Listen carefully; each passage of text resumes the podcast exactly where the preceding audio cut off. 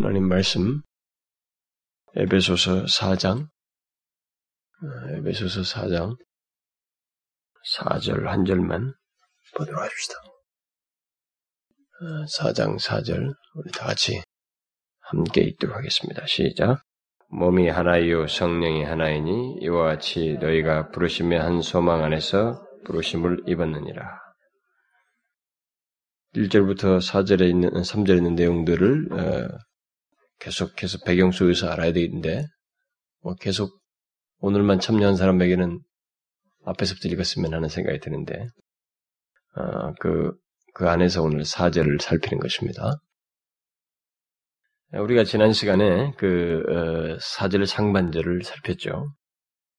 예, 먼저 그 4절부터 6절의 그 삼위 하나님이 나오는데 그 4절부터 6절에 좀 이렇게 같이 묶어서 설, 어, 이해를 할 필요가 있어서 4절부터 6절을 좀 개관한 다음에 바울이 우리의 실천적인 삶을 말하는 중에 이 삼위 하나님을 언급한 것이 결국은 왜 이런 삼위 하나님을 4장 1장부터 3장까지 우리 어떤 교리적인 내용을 실컷 얘기해 놓고 4장으로부터 실천적인 내용을 말하는데 그 말하는 실천적인 내용을 말하는 중에 왜 갑자기 삼위일체 얘기가 또 나오느냐? 라고 하는 것. 그래서 그런 어, 것을 잠시 예, 서론적으로 언급을 했죠.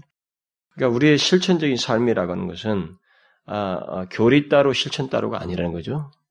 항상 우리의 실천적인 삶을 얘기해도 그것은 교리에 뿔을 두고 있어야 된다.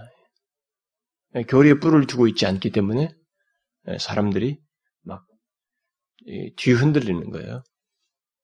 그래서 지금 미국에서 유행하고 있는 그 어, 어떤 그 교회의 그 주도적인 분위기죠. 어, 미국에서 유행하는 그리고 오늘날 그 이 기독교의 어떤 하나의 우리 한국에도 그대로 영향을 미치고 있습니다만은 자꾸 교회를 이렇게 사회의 어떤 그 정신 이념의 목표를 주어서 사람들로 하여금 그 목표를 제시함으로써 어, 사람들이 이렇게 막 계속 추진력 있게 교회가 운영되고 나가도록 하고 그 예수 믿는 사람들이 이렇게 앞을 향해서 나가도록 하는 어, 그런 식으로 그 교회를 운영하려고 하는 것이 오늘날 이 세대의 그 추세예요. 그 목적이 이끄는 삶이라고 하는 그 책도 미국에서도 초 베스트셀러지만 우리나라에서도 초 베스트셀러가 되고 있고 뭐 그거 공부 안 하는 데가 없습니다. 서울의 큰 교회 유명한 뭐 최고로 유명한 아, 좀 이렇게 세련되고 뭐 마치 그 첨, 어, 제일 앞장서가는 교회들은 다 그걸 가지고 교재를 가서 공부를 다 하고 그렇게 하고 있습니다.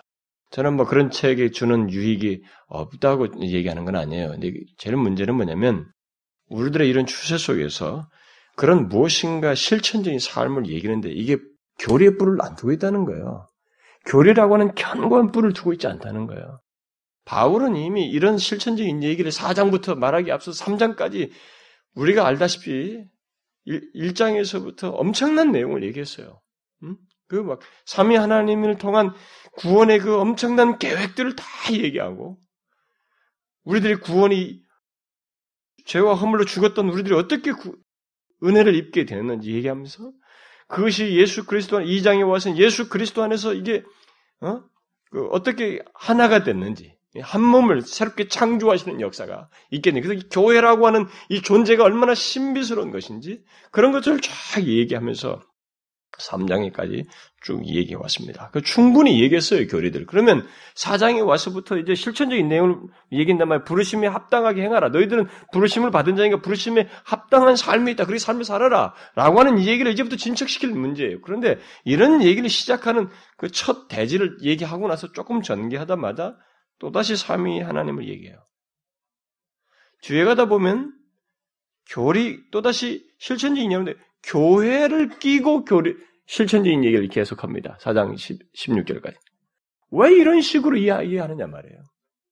이것은 하나님을 믿는 사람들의 어떤 행동과 삶이라고 하는 것, 이 실천적인 삶이라고 하는 것은 교리에 뿔을 두고 있었단 말이죠.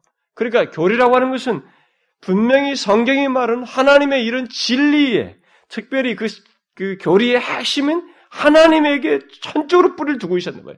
교리적 체계, 이런 진리 체계에 뿔을 두고 있었는다. 단, 단순히 우리 인간의 경험상이라든가, 우리들의 통념이라든가, 무슨 뭐, 이런 목표 지향적인 가치관이라든가, 우리 세상의 통념을, 이런 것들을 가지고 우리의 행동을 유발시키고 끌어당기는 것이 아니고, 전적으로, 여기서도 제시하지만, 이 삼위 하나님에 대한 인격적인 이해, 어? 그, 그분을 신뢰하고, 그분과 관련된 내용들을 우리가 소유하고, 그런 진리 위에서 어떤 삶을, 행동이 나와야 된다는 거예요. 특별히 1장부터 3장에서 말해 이런 내용들에 기초를 두야 된다는 거예요. 그러니까 이렇지 않단 말이죠, 우리들의 추세가. 그러니까 이게 지금 우리는 어, 이런 성경에서 우리에게 삶을 제시하는 이런 방식에 대해서 바울이나 이런 것에서 오늘날 이 시대는 고리타분하게 여겨요. 누가 이런 식으로 삶을 얘기합니까? 우리는 고리타분하게 여깁니다.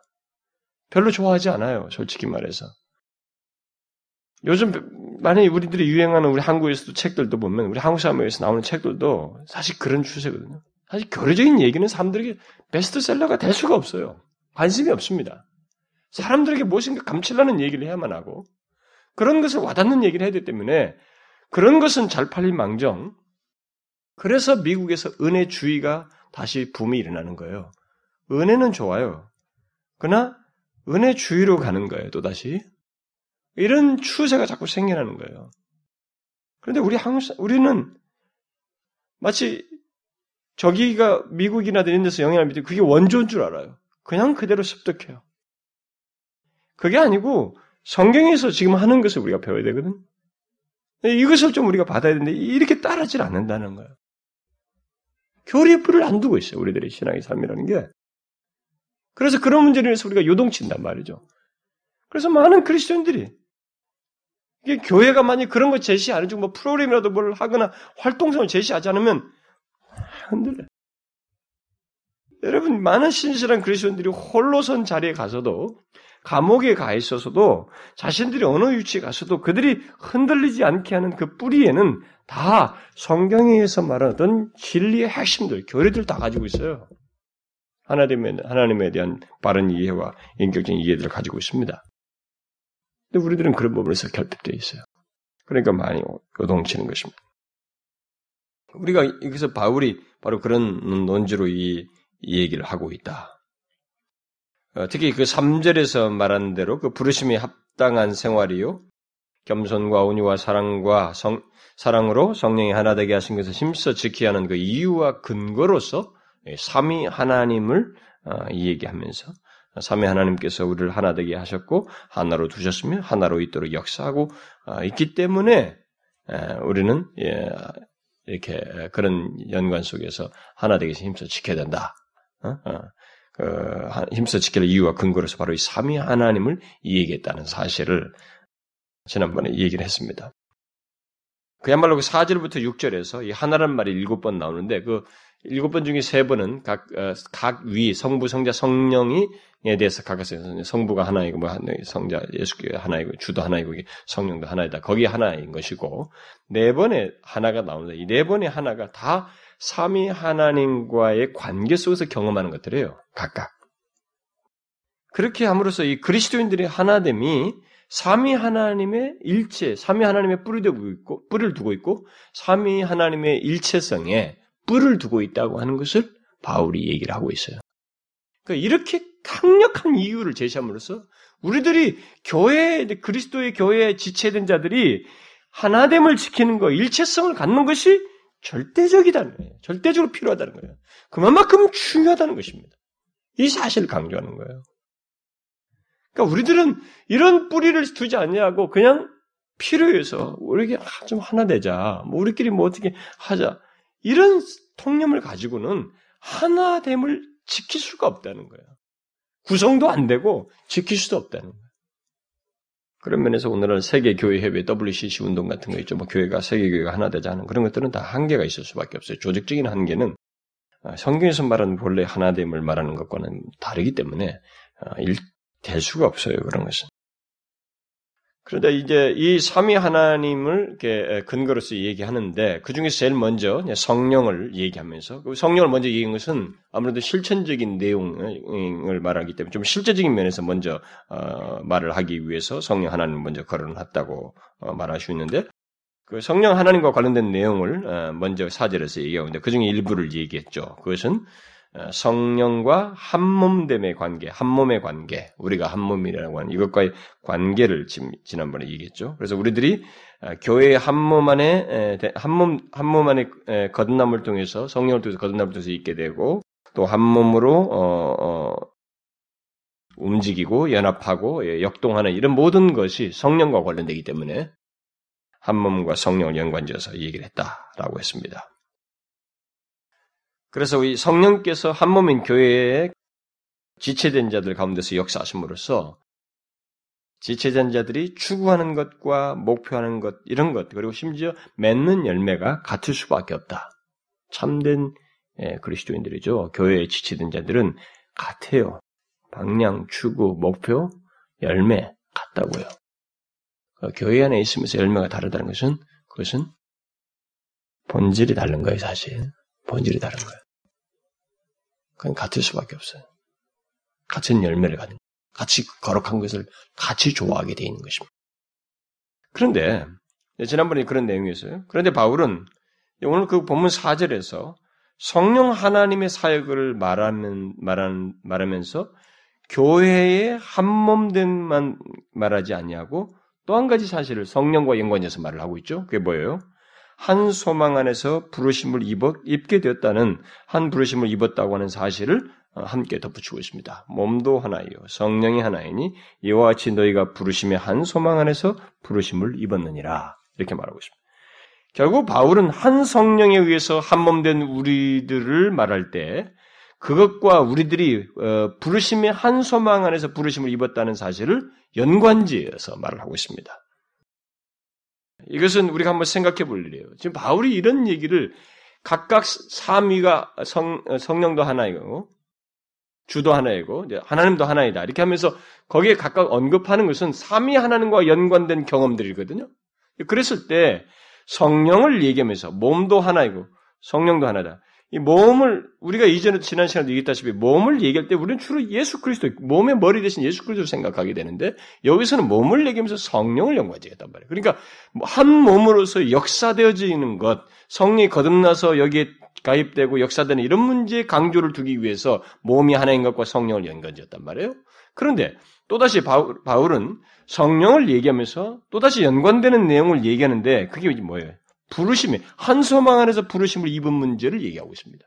그러면 이게 뭐, 뭐냐, 어떤 연관성을 가지고 있을까? 왜 한 성령에서 한 몸 된 것과 어? 우리들이 부르심의 한 소망 안에서 부르심을 입은 것을 연관짓고 있을까?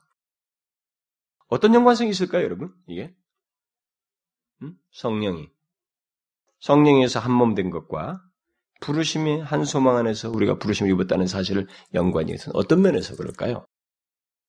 그것은 일차적으로 한 몸인 교회가 성령에 의해서 구성되고 역사되듯이 우리들이 성령의 효과적인 부르심에 의해서 그리스도인이 되고 한 소망 안에서 성령께서 우리들을 한 소망 안에서 살도록 한 소망으로 부르실 뿐만 아니라 한 소망 안에 살도록 그리고 한 소망 안에서 최후에 이르도록 역사하시기 때문에 그렇습니다.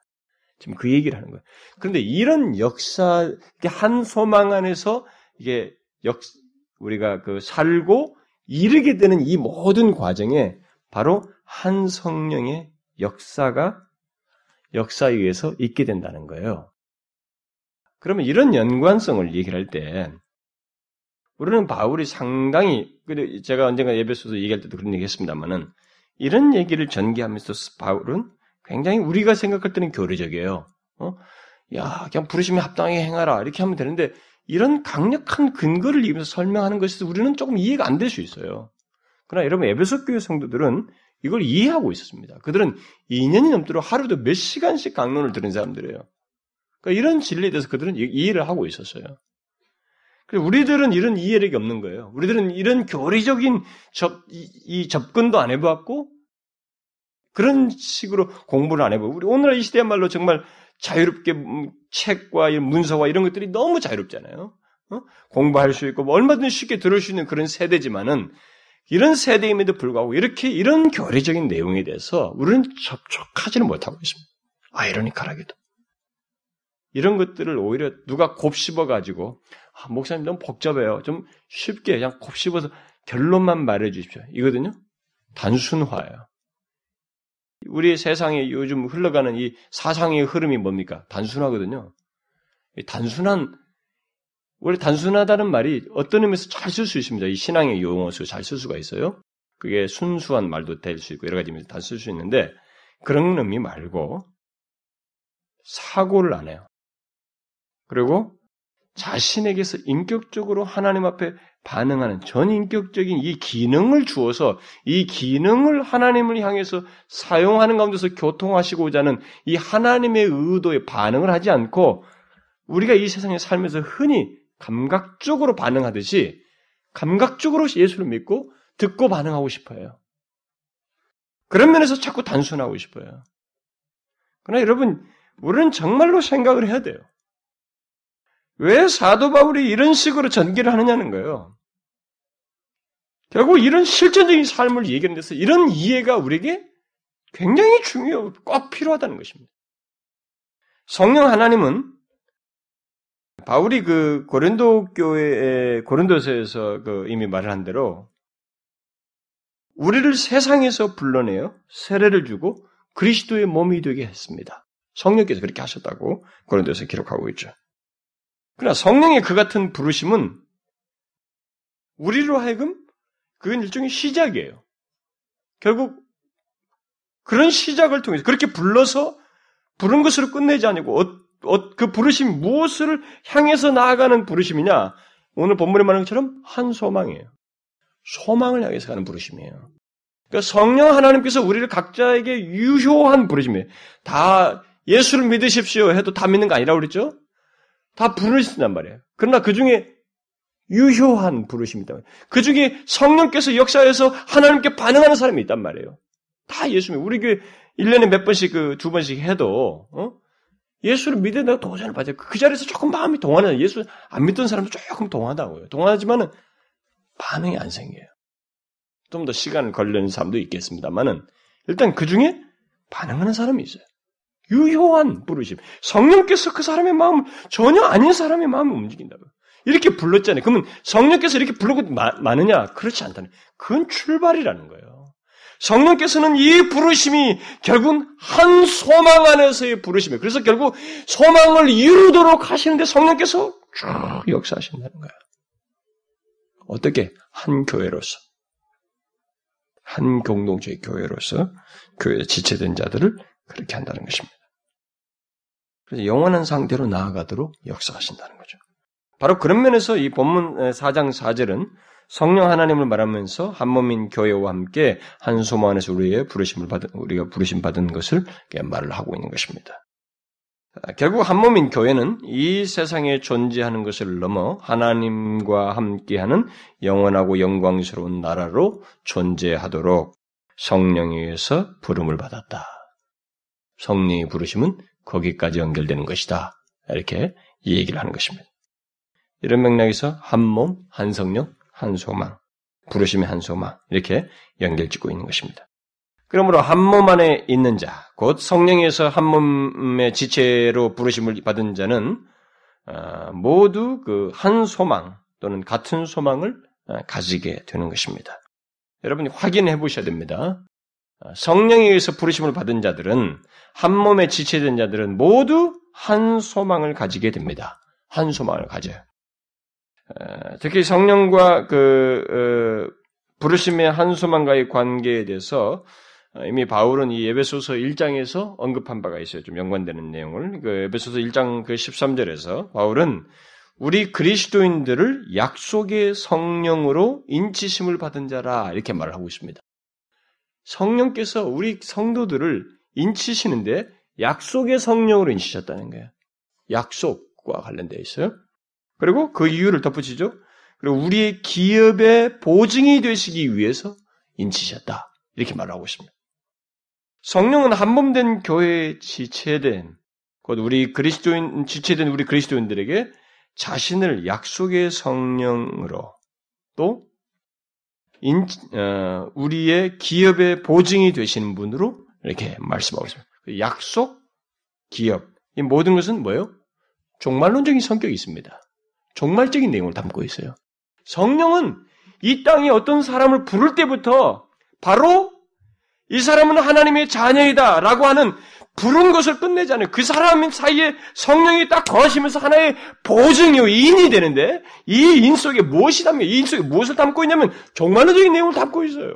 여기서부터 시작이에요. 이 출발이에요. 이제부터 계속 종말론적으로 최후의 이루어야 할 어떤 소망적인 내용을 성령이 동시에 소유하고 그 사람과 함께 일하는 거예요. 거기서 드러내신다고요. 교회에 지체된 자들에게 속한 자들에게는 모두 그런 공통성을 가지고 있어요. 그래서 그리스도의 한 몸인 교회 하는 사람들에게는 한결같은 모습이 있습니다. 뭐예요? 한 소망이 있어요. 한 소망이 있는 것입니다. 이런 면에서 성령 하나님은 우리들이 받은 부르심의 한 성령과 연관성을 갖는 거예요. 이런 걸 우리가 좀 자꾸 깨달아야 제가 우리가 예배소도 공부한 사람들은 사실 많이 워밍업이 됐을 거예요. 이 교리를 이해하는 데 있어서. 어? 진리를 이해하는 데서. 그리고 여러분들이 정상적으로 받아들인 사람은 이 예배소서 공부한 사람들은 여러분들의 삶이 이 사고 구조라든가 이 행동에 진리가 이 교리가 여러분들을 굉장히 기반이 될 거예요. 뭐 하나에 뭐, 뭐 해라 뭐 하라 이런 행동 규범 가지고 여러분들이 움직이지 않을 거예요. 응? 그렇게 되지 않을 거라고 하지. 이런 데서도 바울은 그런 것을 실제로 말하는. 우리 모두 그 영향을 미쳐진다고요. 보세요. 지금 그 여기서 이 우리에게 있어서 그 성령과 그 부르심의 한 소망을 얘기하면서 이런 연관성을 얘기한다고요. 그래서 성, 성령은 한 몸에 지체된 우리들 가운데서 그 역사를 하시되 이 역사가 결국 영원한 기업의 보증으로서 어, 역사를 하시는 분이시다라고 말을 하고 있습니다. 근데 여기 그 에베소 1장 13절에서 그 보증이 된다는 말은 아, 아, 된다는 말은 그 기업의 보증이 된다는 말은 것은 그 기업의 어, 그 기업을 미리 맛본다는 의미예요. 그러니까 기업을 소유했는데 이 세상에서부터 미리 맛보는 거예요. 그러나 그 기업을 완벽하게 누리는 것은 종말이에요. 완성된 하나님 나라에서. 근데 성령은 바로 그 일을 현재부터 하는 거예요. 부르시면서부터 하는 거예요. 그래서 여기서 지금 성령과 한소망으로 부르심을 연관짓고 있는 거예요. 그래서 성령에 의해서 한 몸 된 우리들은 모두 이 땅에서부터 성령에 의해서 한 소망 안에 있음을 그 성령 안에 성령에 의해서 자신들이 누릴 기업을 맛보게 된 사람이고 결국은 그것을 누릴 사람들이다. 성령은 반드시 그 일을 합니다. 성령이 구하는 자에게 반드시 이 일을 하여 이 세상부터 맛보게 하십니다. 그래서 우리가 예수를 안 믿었던, 믿지 않았을 때와 다르게 예수를 믿고 나서부터 뭐예요? 우리 가운데 소망이 있어요. 그 소망의, 소망 속에서 맛을 봅니다. 기업을. 우리가 누릴 기업을. 우리가 조금 전에 불렀던 찬송도 그 작사자가 그걸 맛본 거예요, 사실은. 맛보는 거죠. 아는 거든요, 이 세상에서부터. 이런 사실 때문에 교회의 지태전 자들은 모두 한 성령에 의해서 한 소망을 갖고 있습니다. 아니, 처음부터 한 소망 안에서 부르심을 받았고 그 안에서 삶을 사는 자들입니다. 그래서 우리들이 한 몸인 교회 안에 들어오게 되었을 때, 곧 한 몸인 교회의 지체로 부르심을 받았을 때부터 우리들은 이미 한 소망 안에서 부름을 받았어요. 처음부터 한 소망 안에서 부름 받은. 그러니까 우리는 부름 받은 첫 순간부터 한 소망을 알게 되고 소유한 사람들입니다. 그러니까 그 이전에 우리들은 소망이 없었죠. 우리가 여기서도 보면은 2장에서도 말했다. 우리는 소망이 없어요. 네? 세상에서 소망이 없고 하나님도 없는 자였더니 그러잖아요. 우리는 소망도 없었습니다. 설사 뭐 우리들이 흔히 인간들이 말하는 소망이라고 해봐야 그것조차도 이 세상에 썩어질 것들을 다각적으로 추구하는 것이 고작이었습니다. 예를 들어서 뭐 돈에 소망을 두고 사는 것이었고 돈이 소망을 둬봐야 아무리 쌓아봐야 소망이 이 성취를 못 줘. 왜냐면 죽으면서 다 없어지니까. 우리 세상에서 가지고 있다고 세상적으로 말하는 소망이라고 해봐야 우리는 그런 거예요. 돈, 뭐 인간적인 뭐 어떤 매력들, 실력, 능력, 무슨 뭐 어? 자기의 성공, 성취 말이지. 음, 심지어 어떤 자기 건강에 소망을 두고 막 살은. 그러나 뭐 건강도 사수해요. 어? 또 명예와 권력과 자기들의 지위에 소망을 두고 살아갑니다. 심지어 어떤 사람들은 자기 아내, 남편에게 소망을 두고 그게 영원할 것처럼 생각합니다. 심지어 자식에게 소망을 난 너만 믿는다. 그런 사람 많아요, 여러분. 자식에게 소망을 두고 살아요. 그러나 그 썩어질 것을 소망을 두고 이렇게 살았었지만은 그러나 성령 안에서 거듭난 사람들, 그리스도의 몸의 지체가 된 사람들은 이제 그런 것들이 아닌 소망을 하게 돼요. 한 소망, 네. 한 성령에 의해서 한 소망을 갖습니다. 뭐예요? 우리의 방향을 알고 궁극을 알고 그래서 거룩하고 영원한 것들을 소망으로 두고 예수 그리스도를 소망으로 여기며 삶을 살게 됩니다. 다르죠? 달라지죠? 그래서 제가 여러분들에게 예수 믿는 것을 정의를 명확하게 드리려고 하는 것은 바로 이런 사실 때문에 그래요. 성경이 말하는 모든 진리는 모호하지가 않아요. 절대 모호하지 않습니다. 그것을 이해하는 사람이 모호하게 이해하고 설명하는 사람이 모호하게 이해할 뿐이에요. 성경이 말하는 어떤 내용들은 다 팩트거든요. 사실이에요. 인간이 말하는 사실도 아니고 기자가 본 어디서 일어난 역사적인 사건도 아니고 전능자요 창조주가 선언하는 사실이에요. 그래서 흔들릴 수 없는 거예요. 분명한 일들이에요. 그렇기 때문에 예수 믿는 사람들에게 성령에서 거듭나는 사람들은 이런 소망 같은 같은 소망을 성령이 거하셔서 갖고 있기 때문에 그 사람들에게는 삶에 있어서 세상에 썩어질 것에 소망을 둘 수가 없어요.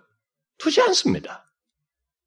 두어서도 안 되고 영원한 것들과 거룩한 것, 예수 그리스도를 소망을 두고 살아가게 되는 것입니다. 이런 특성을 갖는다. 따라서 교회의 지체된 자들은 곧 그리스도인들은 이런 면에서 완전히 다른 삶의 방향과 목표, 심지어 삶의 내용을 갖게 되는 거예요. 이전과 비교해 볼 때. 이전과 비교해 볼 때. 한 몸인 교회 지체된 자들은 그래서 어, 정령 그런 사람들은 모두 한 성령 안에 있는 자들이고 동일하신 성령께서 거하고 있는 자들이고 어, 동일한 성령께서 우리의 몸과 영혼이 분리될 때에도 여전히 함께하여서 영원한 영광의 보증이 되어서 영원에 잇대어 나아가도록 이렇게 역사하시기 때문에 그런 보증으로 계시기 때문에 이 성령 안에서 이 성령께서 이 한 소망 안에서 부르신 우리들이 그 소망을 이루도록 완벽하게 역사하셔요. 아, 이런 맥락에서의 연관성을 가지고 있습니다. 그래서 우리 그리스도인들은 한 소망 안에서 부름을 받은 자로서 살게 되고 그런 자로서 최후의 상태에 이르게 되는 것입니다. 이것을 잊지 말아야 됩니다. 우리는 이 세상을 살 때 한 소망 안에서 부름받은 자로서 살게 된다라는 거예요. 이것이 그럴 뭐 가능성을 얘기한 게 아니고 예수를 믿는 자에게는 기정사실이에요. 흔들 수 없는 사실. 그렇게 얘기하는 거예요.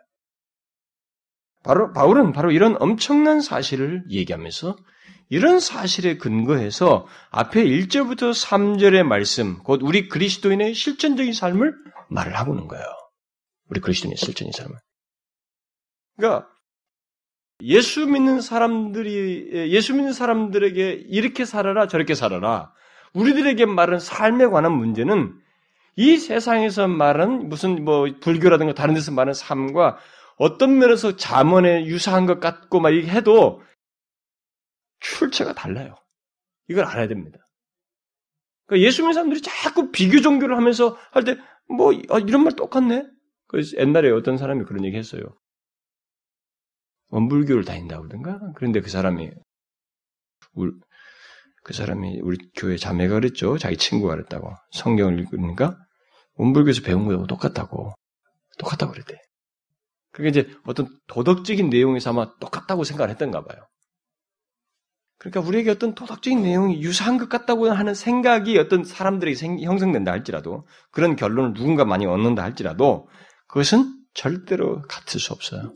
왜 그러냐면 여기서 바울이 우리에게 어떤 행동, 삶을 얘기할 때 그것의 근거가 뭐냐 말이에요, 지금. 근거가 뭐냐는 거예요. 인간들이 경험하면서 거기서 판단하고 얻은 인간들의 통념 속에서 통, 얻은 그런 내용을 말하는 게 아니라는 거예요. 바로 성령에 의해서 한 소망을 한 소망의 부르심, 한 소망을 안에서 부르심을 받았기 때문에 바로 성령의 개입이 있기 때문에 하나님의 개입에 의해서 이런 결론을 다다를 수밖에 없고 이런 삶을 살도록 되어 있기 때문에 출처가 다르고 근거가 달라요. 그래서 제가 새벽 시간에 그 잠언을 얘기하면서 그런 얘기했잖아요. 잠언의 내용은 뭐 어떤 것들은 많이 유사합니다. 일반 세상 사람 잠언들 속에서 말한 것처럼 무슨 뭐 불교나 경전에서 나오는 것도 비슷하고 그런 내용이 있어요. 그러나 다르다고 그랬어요, 제가. 왜요? 여기는 출처가 모든 지식의 근본이 여호와를 경외하는 것, 여호와를 아는 것으로부터 나오는 잠언의 삶의 내용들이에요. 여호와를 알지 못하면 이런 잠언에 여기서 말하는 의도는 실행이 안 돼요. 모방은 될지 몰라도. 그런 면에서 다르다고 했죠. 그것이 우리가 잊지 말아야 됩니다. 그래서 우리 그리스도인들이 앞에서 말한 것처럼 겸손과 온유와 오르참과 사랑으로 성령이 하나 되기 것을 힘써 지켜야 하는 이유는 바로 성령 안에서 아, 성령 우리가 부르심의 한 소망 안에서 부르심을 받았기 때문이에요. 어? 어 성령이 개입된 그런 한 소망 안에 우리가 있기 때문에 이렇게 하지 않을 수가 없다. 아, 그런데 우리가 여기 성령 하나님께서 우리들을 어, 한몸 되게 하셨고 또 부르셔서 한 소만 안에 부르셨기 때문에 우리가 그러야 한다, 그러지 않을 수 없다라고 하는 이런 결론을 바울이 얘기하기 위해서 지금 이렇게 교리를 덧붙이고 있는데 이런 그 한 소망 안에 우리가 부르셨기 때문에 그래서 우리에게 결국 삶으로 드러나야 할 내용은 뭐냐? 결론적인 얘기는 그리스도인의 하나됨을 지켜야 된다는. 우리가 한 소망 안에 있기 때문에 우리들에게는 삶이라는 우리 행동이라는 것은 뭐냐? 하나됨을 지켜야 된다. 그리스도인의 하나됨을. 그래서 바울이 여기서 말하는 이 하나됨의 중요성이 나오는 거예요. 예수 믿는 사람들이 이것부터 알아야 된다는 거죠. 일찍이 고린도 교회 성도들은 이 사실을 알지 못했습니다. 성령께서 우리를 하나 되게 하셨고 한 소망 안에 부르셔서 결국은 무엇을 하도록 하셨는지 그렇게 부르셔서 우리에게 어떤 삶을 살도록 하셨는지에 대해서 그들은 이해하지 깨닫지는 못했고 알지는 못했습니다. 그러다 보니까 하나님을 믿는다고 성령에서 부름을 받았다고 하면서도 삶에 혼란이 왔습니다. 가장 첫 번째 문제에서부터 혼란이 왔어요. 그래서 바울이 고린도 12장에서 말하잖아요. 우리가 유대인이나 헬라인이나 종이나 자유자나 다 한 성령으로 세례를 받아 한 몸이 되었고 또다한 성령을 마시게 하셨느니라 라고 한 것은 그들이 그런 사실을 알지 못하고 유대인과 이방인, 뭐 헬라인을 이렇게 서로 나누고 종과 자유를 나누는 일이 그들이 있었기 때문에 그래요. 그런 일들이 교회 안에서 했던 것입니다. 그뿐만 아니라 그들은 각종 은사를 가지고 서로를 나누었습니다. 나는 특별한 은사가 있고 저는 특별한 은사가 없다. 나는 예언의 은사, 방언 은사가 있는데 저쪽은 아무것도 없다. 그래서 돕는 은사라는 말까지 다 설명하는 거예요. 니네가 뭘 특별하고 했는데 돕는 은사도 은사다. 어? 뭐 이런 얘기를 다 하는 거거든요. 그래서 그것이 이, 에, 특별한 은사가 있는 없는 사람들 서로 나누. 그러니까 하나 되게 하신 것을 다 파괴시켰어요. 하나 되게 하신 것을 다 이게 뒤흔들고 이게 손상시키는 일을 했던 것입니다. 따라서 바울은 그리스도인의 그 하나됨을 지키지 못하고 오히려 손상, 손상을 입히는 것을 부르심에 합당한 손상이 입히는 것은 부르심이 합당한 것을 거스르는 것이고 그리스도인의 실천적인 삶의 가장 중요한 문제에서부터 어긋나는 것이다라고 하는 것을 여기서 말을 해주고 있는 거예요. 우리는 이 사실을 우리들의 삶 속에 적용해야 됩니다. 제가 지금 이제 말한 것은 예, 여기 본문에서 바울이 말한 것이고 이것을 우리 자신들에게 한번 잘 생각해 봐야 돼요. 이 세대에 우리들에게 한번 비춰봐야 됩니다. 여러분 교회 안에서 사람들이 나누는 것 나누잖아요. 나누는 일들이 있습니다. 어, 지금부터 제가 여러분들 상상을 자꾸 해보세요. 우리들의 경험들을 어, 우리 교회뿐만 아니라 다른 교회도 뭐 비교도 뭐 여러분들 또이 교회만 이기 전에 처음 이 교회 오기 전에 어디서 예수 믿다 온 사람도 있을 거 아니에요. 한번 여러분들이 경험을 한번 잘 더듬어 보세요. 교회 안에서 사람들을 자꾸 나누는 일이 있습니다. 근데 그게 다 무엇 때문이에요? 일단 오늘 본문의 근거에서 말을 하자면 그 모든 것은 자신들이 성령에 의해서 한 몸으로 있다는 것을 잊고 있거나 알지 못하거나 생각지 않기 때문에 그래요. 또 자신들이 한 소망 안에서 부르심을 받았다고 하는 것을 생각지 않기 때문에 그렇습니다. 그러니까 우리들의 교회 안에서 생겨나는 많은 문제들이 다 어디서 파생되느냐? 사실상 진리를 몰라서 생기는 거예요. 진리를 모르거나 있거나 적용치 않음으로 생겨나는 거예요. 하나님은 우리에게 있어서 이런 것을 추상적으로 말해요. 하나 되게 하신 것을 힘써 지키라. 이게 추상적으로 말하는 게 굉장히 현실적이고 사실적이고 실제로 가능한 얘기를 하는 거예요. 여러분 그래서 사도행전의 2장에 그런 현상을 보잖아요. 우리가. 사도행전 2장에서. 자기 것으로 여기지 않으면서 누가 시킨 거 아니거든요.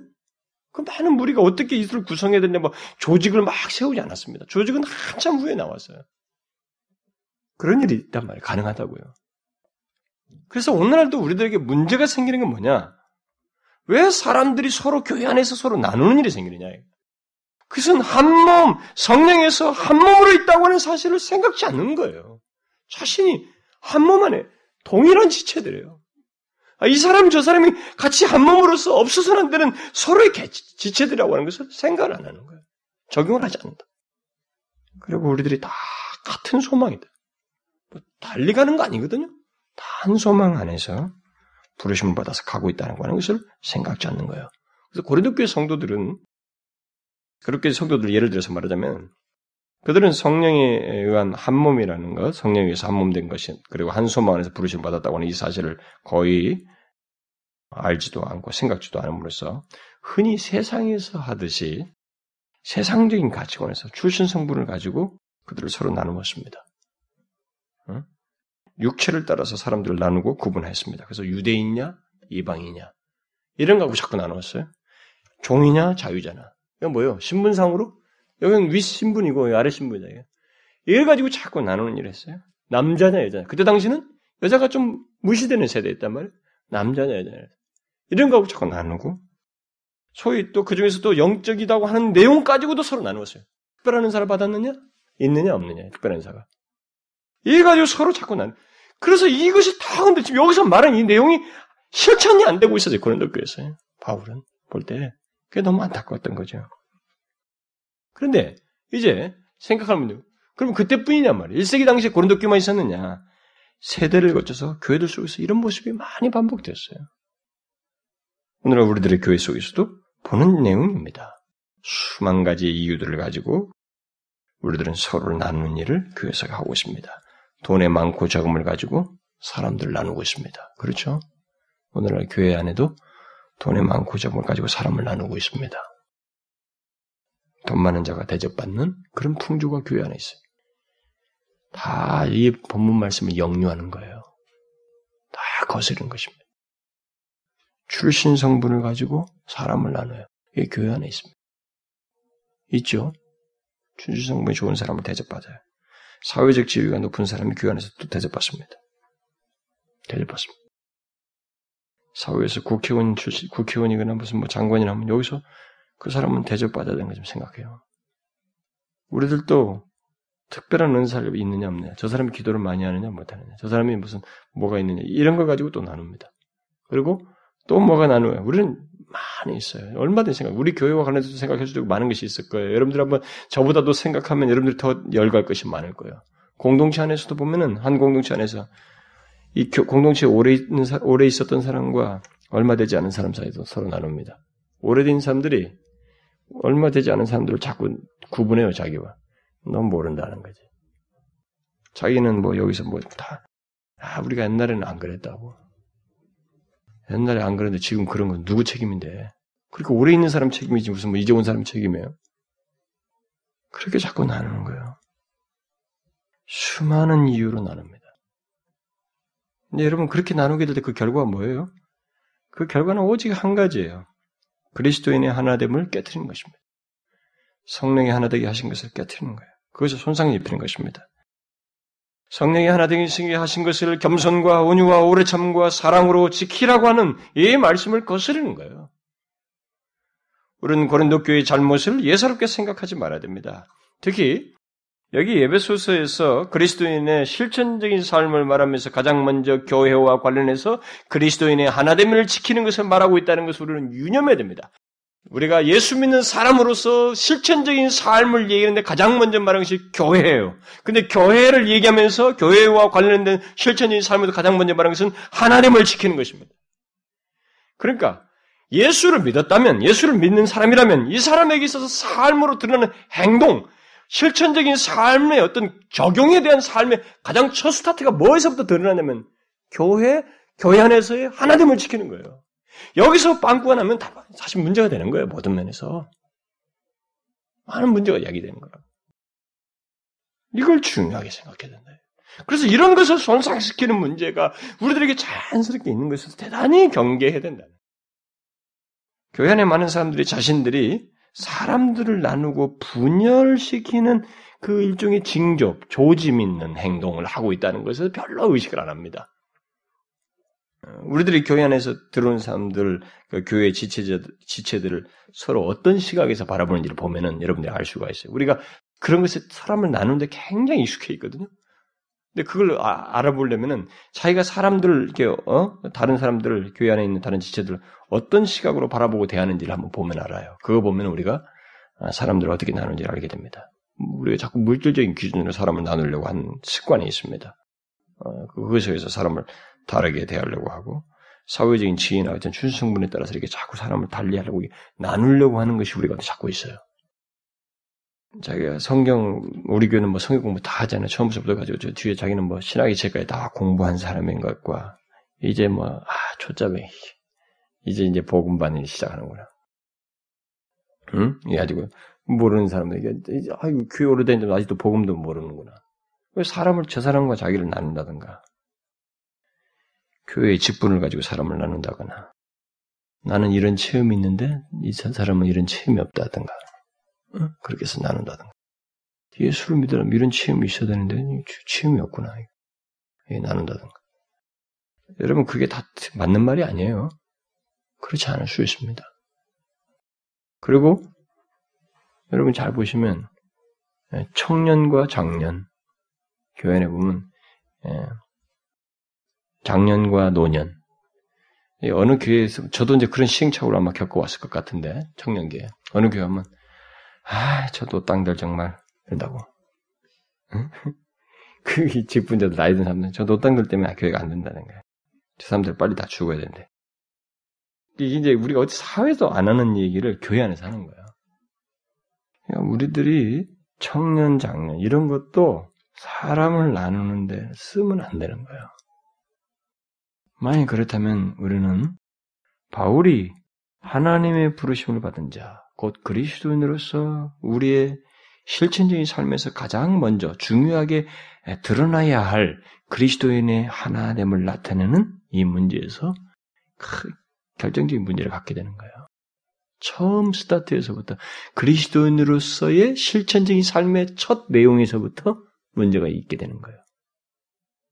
어떤 것을 가지고 기준을 삼던 자기와 다른 사람을 나누어서 상대를 무시하고 다르게 대하고 멀리하고 교제를 깊이 하고 더디하는 이런 나눔은 여기 성령이 하나 되게 하신 것을 힘써 지키는 것이 아니에요.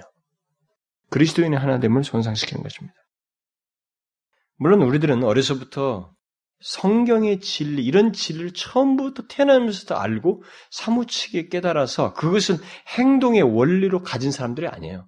우리는 성장하면서부터 이미 심지어 교회를 어려서부터 다닌 사람들도 그런 이런 정도의 깨달음을 못 가져가지고 어려서부터 이 세상의 가치관을 보면 예쁜 사람, 못난 사람, 공부 잘하는 사람, 못한 사람. 그래서 사람들에게 다 나누고 이쪽은 잘 대하고 이쪽은 무시하고 이런 것들을 어려서부터 계속 몸에 배우고 습득해 왔기 때문에 사실 예수 믿는 사람들이 할때도 교회 안에서 들어와도 우리는 그 버릇을 발휘해요.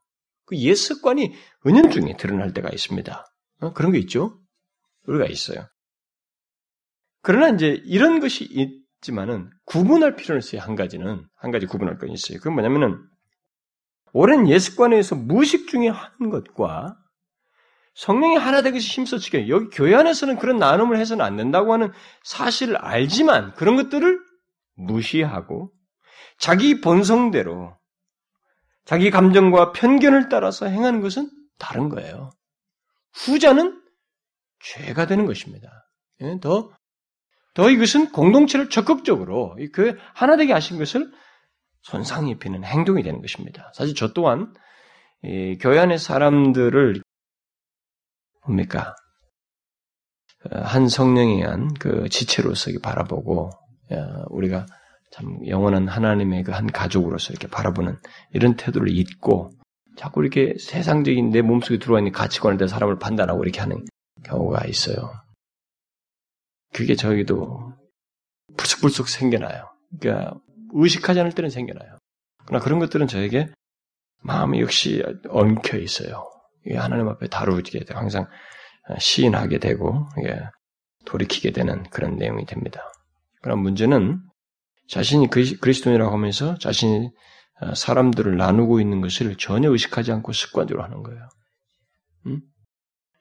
저는 어느 교회에서 이 엘리트주의로 흘러가는 거 있잖아요. 그러니까 최고의 사람들. 나는 그것은 정말로 교회가 무엇인지 모른다고 생각이 돼요. 그건 어디 정당에서나 가서 사회에서나 할 일이에요.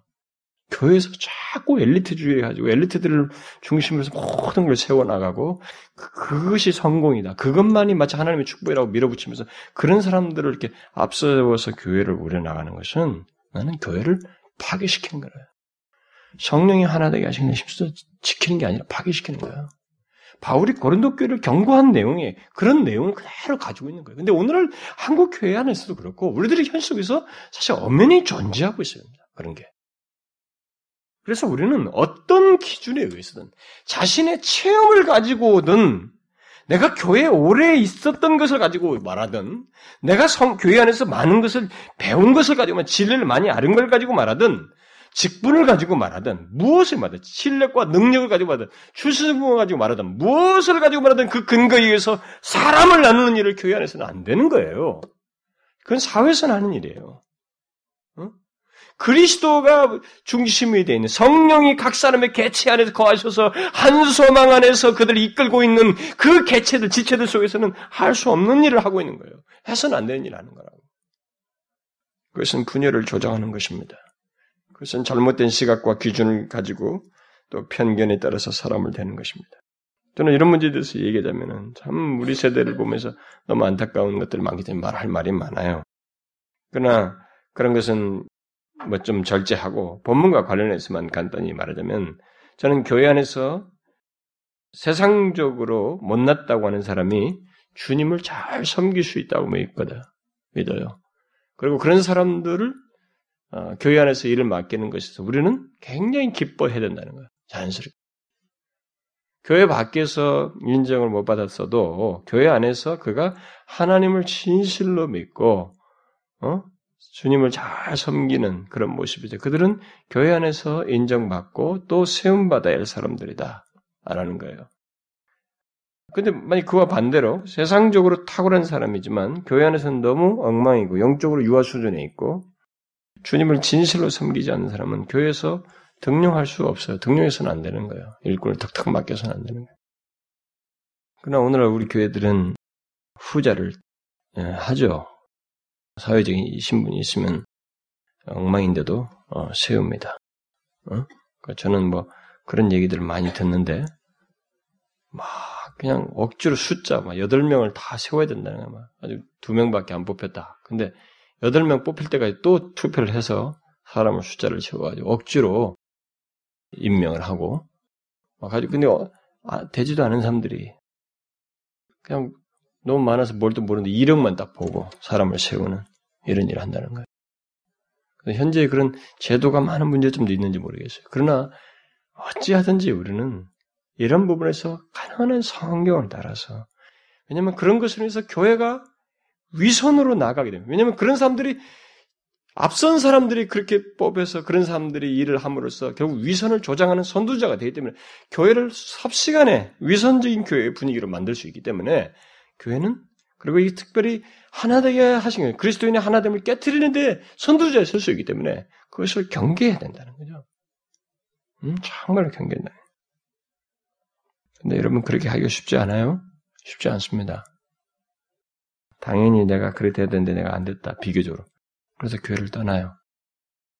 저는 그런 사람들에 대해서 어떻게 말해야 될지 모르겠지만은 과연 하나님이 그런 사람들 어떻게 생각하실까? 우리가 하나님 면전에서 볼 수 있을까? 에? 주의 뜻대로 행하는 자가 서야 되는데 그럴 수 있을까? 궁금해요. 그런데 여러분 제가 지금 말한 두 가지 케이스 있잖아요. 그 부족한 사람이 인정을 받고 탁월한 사람이 세상적으로 탁월한 사람이 여기서 그렇지 못함으로써 아, 여기서 등용해서는 안 된다고 하 이런 논지가 여러분 반대 케이스도 생각하셔야 됩니다. 우리는 편견이 아주 교묘한 편견들과 이런 사람을 나누는 작업이 우리들 가운데 익숙해 있기 때문에 반대도 생각해야 돼요. 특별히 올바르게 하려고 하는 교회는 올바르게 하려고 하는 이런 교회는 그리고 또 어떤 것이 옳은 건지 깨닫는 사람들에게는 어, 세상적으로 탁월한 사람들은 더 저 사람이 조금 진실해도 아 저건 아직 진실하지 않다. 너무 확 무시해요. 또 오히려 더 강한 반발. 그러니까 극단에서 극단으로 가요. 그게 있어요. 어? 세상적으로 탁월한 사람들이 아 저 사람은 주의를 탁월하게 하지 못할 거라고 자꾸 생각해요. 진실하지 않을 거라고 자꾸 생각해가지고 그런 사람들을 또 무시하는 또 다른 극단으로 가요. 옳게 하려고 하는 사람들이 꼭 그런 식으로 그런 생각을 하는 사람들이 있어요. 이건 아주 조심해야 됩니다. 그러니까 어쨌든 하나됨, 그리스도인의 하나됨을 손상시키는 일은 굉장히 교묘해요. 사람을 나누는 것, 그러니까 어떤 것이든지 사람을 나누는 기준은 이 세상적인 가지, 가지 기준을 가지고는 뭐 세상이 탁월해서다 뭐다 이런 걸 가지고는 사람을 나누는 일을 하지 말아야 돼요. 그것은 안 됩니다. 아무것도 통용해서는 안 되는 거예요. 우리는 세상적으로 탁월하든 모자라든 탁월해서 잘할 것이다, 못할 것이다 이렇게 생각하는 일을 하지 말아야 됩니다. 세상적인 기준에서 볼 때 부족한 사람은 주를 잘 섬길 것이다, 못할 것이다. 이렇게 앞에 견제가 이 세상적인 기준을 놓고 주를 잘 섬기가 못할 것이다. 이렇게 생각하는 그렇게 그런 식으로 사람을 나누는 이런 시도 자체가 우리 가운데 생기지 않아야 돼요. 근데 우리가 그게 많이 있거든. 굉장히 익숙해 있어요. 그래서 제가 이런 얘기를 하면 와 그런 그렇게 될 교회가 있을까요? 너무 이상적이지 않습니까? 그게 이상적이라면 성경을 뜯어 고쳐야 되거든요. 그만큼 우리가 성경을 이탈했다고 말을 하는 게 좋아요. 그만큼 우리가 그래서 우리는 세상적인 기준에서 사람들을 보고 나눈 일부터 금해야 됩니다. 왜냐하면 그것은 사람을 그렇게 나눔으로써 분열을 반드시 야기시키기 때문에 아, 성령이 하나 되게 하신 것에 손상을 입히기 때문에 반드시 그런 결과를 있기 때문에 깨뜨려야 됩니다. 근데 이런 어, 내용과 관련해서 더 이제 적극적인 내용은 우리가 좀 생각할 것이 있는데 그리스도인의 그 어, 하나됨을 깨뜨리고 어, 교회 안의 분열을 조장하는 더 중요하고 결정적인 이유는 아까 그 수, 그런 것을 그런 식으로 사람을 보지 말아야 되는 것은 소극적이고 더 결정적이고 중요한 이유는 오늘 본문에서 말하는 이런 내용을 우리가 알고 적용하는 거예요. 이게 적극적인 대안이에요. 그래서 이런 적극적인 얘기를 바울이 실천적인 삶에서 말하는 거예요. 어? 뭐예요? 어떤 진리입니까? 우리들이 한 몸 안에 있고 그래서 교회 안에서 우리가 다른 사람들을 볼 때 한 몸의 지체로 봐요. 내도 한 몸의 지체인 것처럼 저 사람도 한 몸의 지체, 지체라고 하는 그런 생각으로 사람을 보는 것. 그리고 한 소망 안에서 부르심을 받은 자들이다. 우리가 똑같은 소망 안에 부름을 받은 자들이다. 라고 사람을 보는 거예요. 이것이 적극적인 대답이에요. 그리스도인의 하나됨을 깨뜨리지 않고 분열을 하지 않냐고 하나되게 하신 걸 힘써 지킬 수 있는 적극적인 대답이 바로 이런 시각에서 사람을 보는 거예요. 우리가 과거에 어떤 사람이었던 또 어, 어떤 출신 성분을 가지고 있었던 이방이든 유대인이든 자유자든 종이든 간에 뭐 특별한 인사를 가졌든 안 가졌든 지위가 무엇이든 그리스도의 교회 안에서는 오직 한 가지 기준에 의해서 봐야 된다는 거예요. 뭐예요? 우리는 모두 성령에서 한 몸 된 지체라는 거예요. 이거 그 성령 안에서 한 몸 된 한 몸의 지체라고 하는 것에 플러스 이것을 더 상승시킬 수 있고 마이너스 시킬 어떤 세상적인 내용이 플러스 마이너스 시킬 요소로 되지 않아요. 아무리 세상이 탁월하다 할지라도 지체, 그리스도의 몸이 한 지체된 것을 플러스 시킨다든가, 세상에서 못해가지고 그리스도의 지체된 걸 마이너스 시킨다든가, 뭐 이런 일은 생기지 않는다는 거예요. 그런 일은 없어요. 그래서 교회 안에서 지체서, 이 지체로서 우리는 그거 안에서 사람을 보고 대하고 교제하고 관계를 갖는 어, 그런 시각에서 바라보는 특별히 또 한 소망 안에서 우리가 있다고 하는 것 어, 그런 시각에서 서로를 바라보는 그 일을 해야 된다는 것입니다. 우리는 지체 이상의 다른 기준을 갖지 말아야 돼요. 물론 지체로서 기능상에는 차이가 있을 수 있습니다. 그러나 그 차이는 어디까지나 서로 세우는 것이지 서로를 나누는 것은 아니란 말이에요. 세우는 게. 우리는 영원히 변하지 않는 그리스도의 몸의 지체라는 사실 안에서 서로를 바라봐야 됩니다. 그래서 제가 옛날에 우리 용서에 대해서 얘기할 때도 그렇고 다툼을 얘기할 때도 교회 안에서 다툴 때 서로 상처 주고 받고 뭐 이런 얘기할 때도 먼 그림에서 보라고 하는 거예요. 평 영원히 함께할 그리스도의 가족이에요. 하나님의 가족. 하나님의 가족의 시각에서 상대를 바라봐야 돼. 현재 좀 실망하고 마음이 씁쓸하고 안타깝고 말해 아 나한테 좀 괘씸하고 해도 지금보다도 더 영원히 함께할 사람이에요. 그 대상으로서 사람을 봐야 된다는 거예요. 교회 안에서. 우리는 한 성령을 모시고 한 소망 안에서 부르심을 받아 사는 사람들입니다. 우리들은 모두 이 세상에서 어, 무엇이 되었든 우리가 어떤 출신 성분을 가졌든 한 소망 안에서 부르심을 받아서 살고 그 소망을 따라서 영원한 나라에 이르게 될 사람들이에요. 반드시. 뭐, 또 뭐, 중간에 뭐 개인성이 있는 거 아니에요. 성령이 거하는 자에게는 반드시 있게 될 일이에요. 그래서 우리들 사이에는 그 어떤 신분상의 차이가 없습니다. 그리스도의 몸 안에서는 어떤 신분상의 차이가 없어요. 차이가 없습니다. 우리는 이 사실을 기억해야 돼요. 여러분, 노예제도가 팽배했던 이 세대에도 자유자나 종이나 그리스도 안에서 하나로 얘기했어요. 성령 안에서 하나로 됐다, 이렇게. 오늘날보다 더 이 신분의 이, 이, 나눔이 심했던 세대인데도 그렇게 말했습니다. 그건 없어요. 그리스도 교회 안에서는.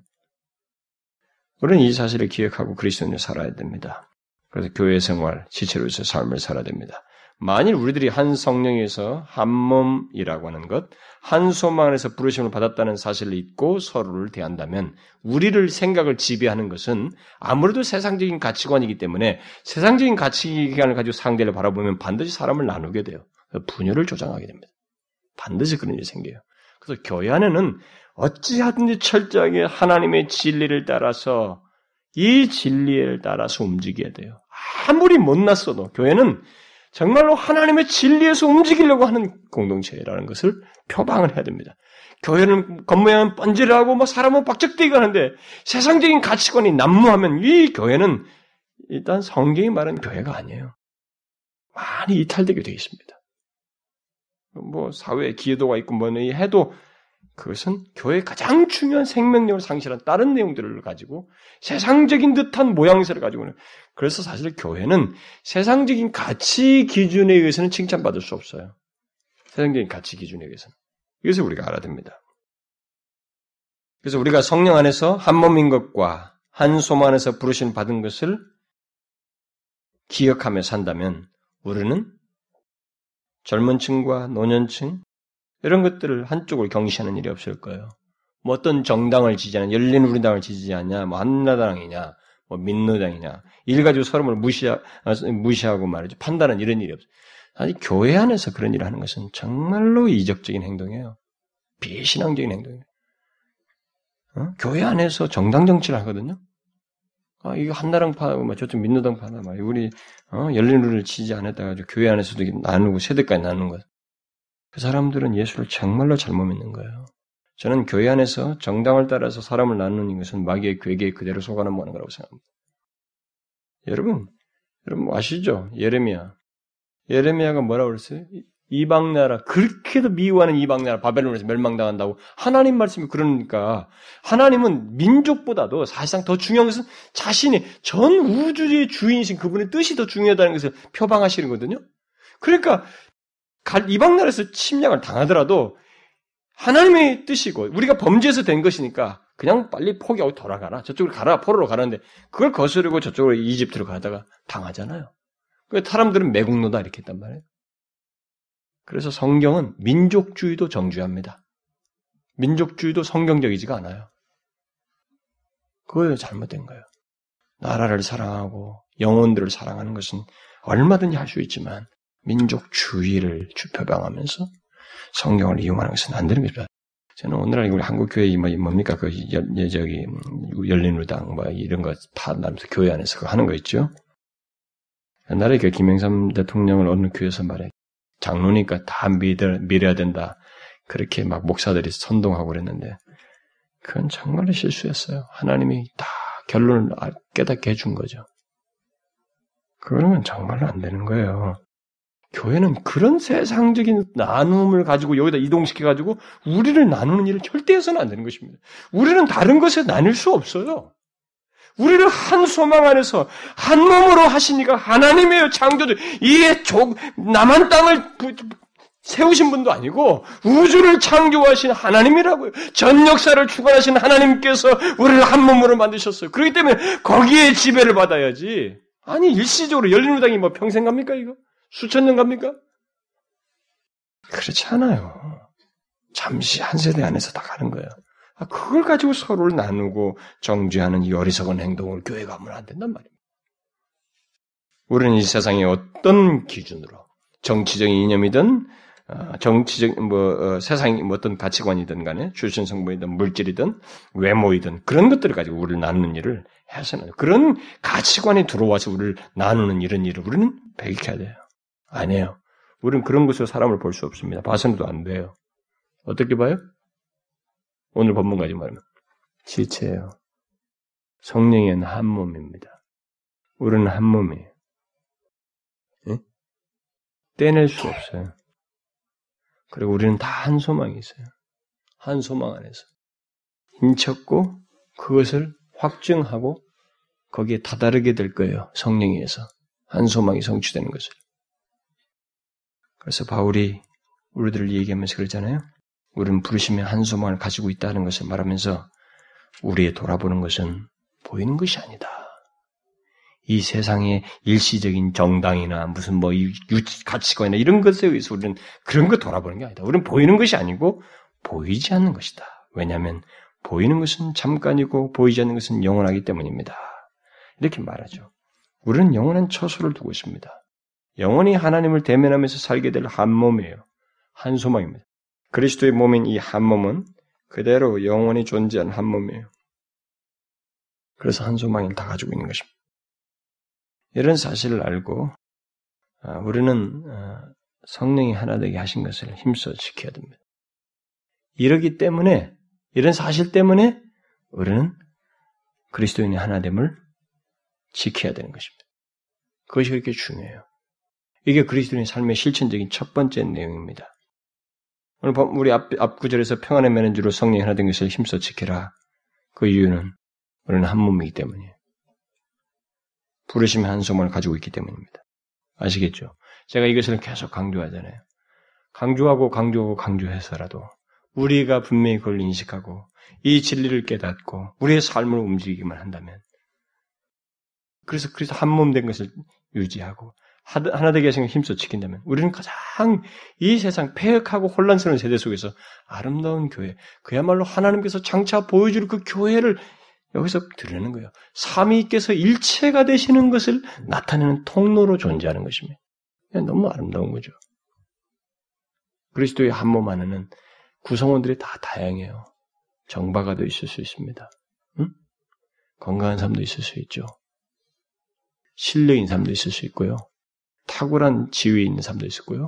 좀 모자란 사람도 있습니다. 부자도 있고 가난한 사람도 있을 다 있습니다. 그러나 하나님이 한 소망을 어떻게 이루셔요? 이 한 소망이 이루어지는 게 뭡니까? 우리가 영원히 하나님과 함께하는 하는 그것이 결국 이 한 소망에 포함되어 있잖아요. 요한이 있어서 요한이 뭐랍니까? 우리가 장차 그리스도께서 오시면 우리가 어떻게 바뀐다요? 그리스도와 같이 된다고 그랬습니다. 바울이 뭐라고 했습니까? 빌립보서에서 장차 우리가 어떻게 바뀐다고요? 그리스도의 영광의 몸의 형체와 같이 변하게 될 것이다 그랬습니다. 정바가 몸이 뒤틀린 사람 다 정상인이 돼요. 한 몸으로서. 응? 슬픔, 눈물, 고통, 죄, 흠, 어떤 손상도 없을 그런 놀라운 것들이 다 이루어질 한 소망이에요. 그리스도의 한 몸은 그런 영광스러운 한 소망으로 소망 안에서 살 뿐만 아니라 그 소망이 성취되는 것을 경험하게 될 것입니다. 그래서 우리는 장애인과 비장애인, 정박어와 이런 것들에서 우리 나누지 말아야 돼요. 나눠서 안 되는 거예요. 그가 크리스찬이고 몸 안에 지체일 때는 그는 나눌 수 없는 존재로 있는 거예요. 그리고 장차 그리스도의 몸과 같이 바뀔 거예요. 여러분 처음에 아담과 하와를 지을 때 하나님이 하나는 지체자로 지체 부자로 만들었습니까? 아니죠. 장 아름다운 정상인으로 만들었습니다. 갓난아기로 만들었어요? 아니죠. 가장 청년기 아름다운 시기로 만들었습니다. 여러분 우리 중에 젊은 사람들 어렸을 때 아, 사진 보면 못 났잖아요. 근데 여러분 우리가 딱 결혼 결혼 정년기가 되면 어떻습니까? 다 꽃이 핀다. 정말 최고의 모습을 다 갖잖아요. 그래서 신부 때 안 이쁜 신부 없, 있냐고 그러잖아요. 다 정말 최고가 되잖아요. 하나님이 그런 조건으로서 아담과 하와를 만들었어요. 원상 회복 어떻게 할까요? 왜 그리스도와 같이 우리를 바꾼다고 할까요? 그리스도의 몸의 형체와 같이 바꾼다. 바로 그런 상태로 우리 죄로 말미암아 왜곡되고 뒤틀렸던 것을 다 회복시키는 거예요. 그게 한 소망 안에 있는 거예요. 성령은 각각 개체에게 그 그리스도의 몸에 지체된 자들이 거하시는 성령은 바로 그 소망을 이루어요. 마지막 마침내 우리는 그 소망을 이룰 사람들로 지체로 있다는 겁니다. 그것을 알고 서로를 보라는 거예요. 대하라는 거예요. 그런 기준 안에서 서로를 봐야지 세상적 가치를 많이 보태하지 말라는 거예요. 아시겠죠? 왜 하나 되게 힘써 지키라고 하는지 아시겠죠? 이런 강력한 이유 때문에 그렇습니다. 어떤 것으로도 흔들 수 없는 하나님이 개입된 이유 때문에 우리는 하나 되게 힘써 지켜야 된다는 거예요. 기도합시다. 하나님 아버지, 감사합니다. 참 소망 없이 살았던 우리들에게 성령에 의하여 한 몸의 지체로 삼아 주시고 한 소망 안에서 살아가도록 겨울을 불러 주신 것을 감사합니다. 이 복된 지위와 이 지체된 것을 기억하고 내가 그런 것처럼 다른 사람도 그런 영광스러운 지위를 가지고 있다고 하는 것을 알고 서로를 그렇게 대함으로써 성령이 하나 되게 하신 것을 힘써 지키는 저희들 되게 하여 주옵소서. 우리들 가운데 사람을 이 세상적인 가치 기준에서 나누는 일이 없도록 주의 성령이여 이 진리가 우리 가운데 잠시라도 잊혀지거나 무시되지 않고 살아서 역사함으로써 정말 이 진리를 따라서 우리가 행동하는 세상적 가치 기준을 따라서 사람을 나누는 일이 없도록 역사에 주옵소서. 그래서 몸된 교회가 하나님 이 땅에서 삼위 하나님께서 일체되신 것을 교회를 통해서 나타내기를 원하시는데 바로 우리 몸된 교회가 그런 교회가 될 수 있도록 역사해 주옵소서. 하나님 우리 가운데 어떤 방해라든가 이 무지한 가운데 사단의 역사하는 일이 없도록 이 교회의 일체됨을 잘 지켜나가는 저희들 될 수 있도록 역사해 주옵소서. 감사드리며 예수 그리스도 이름으로 기도하옵나이다. 아멘.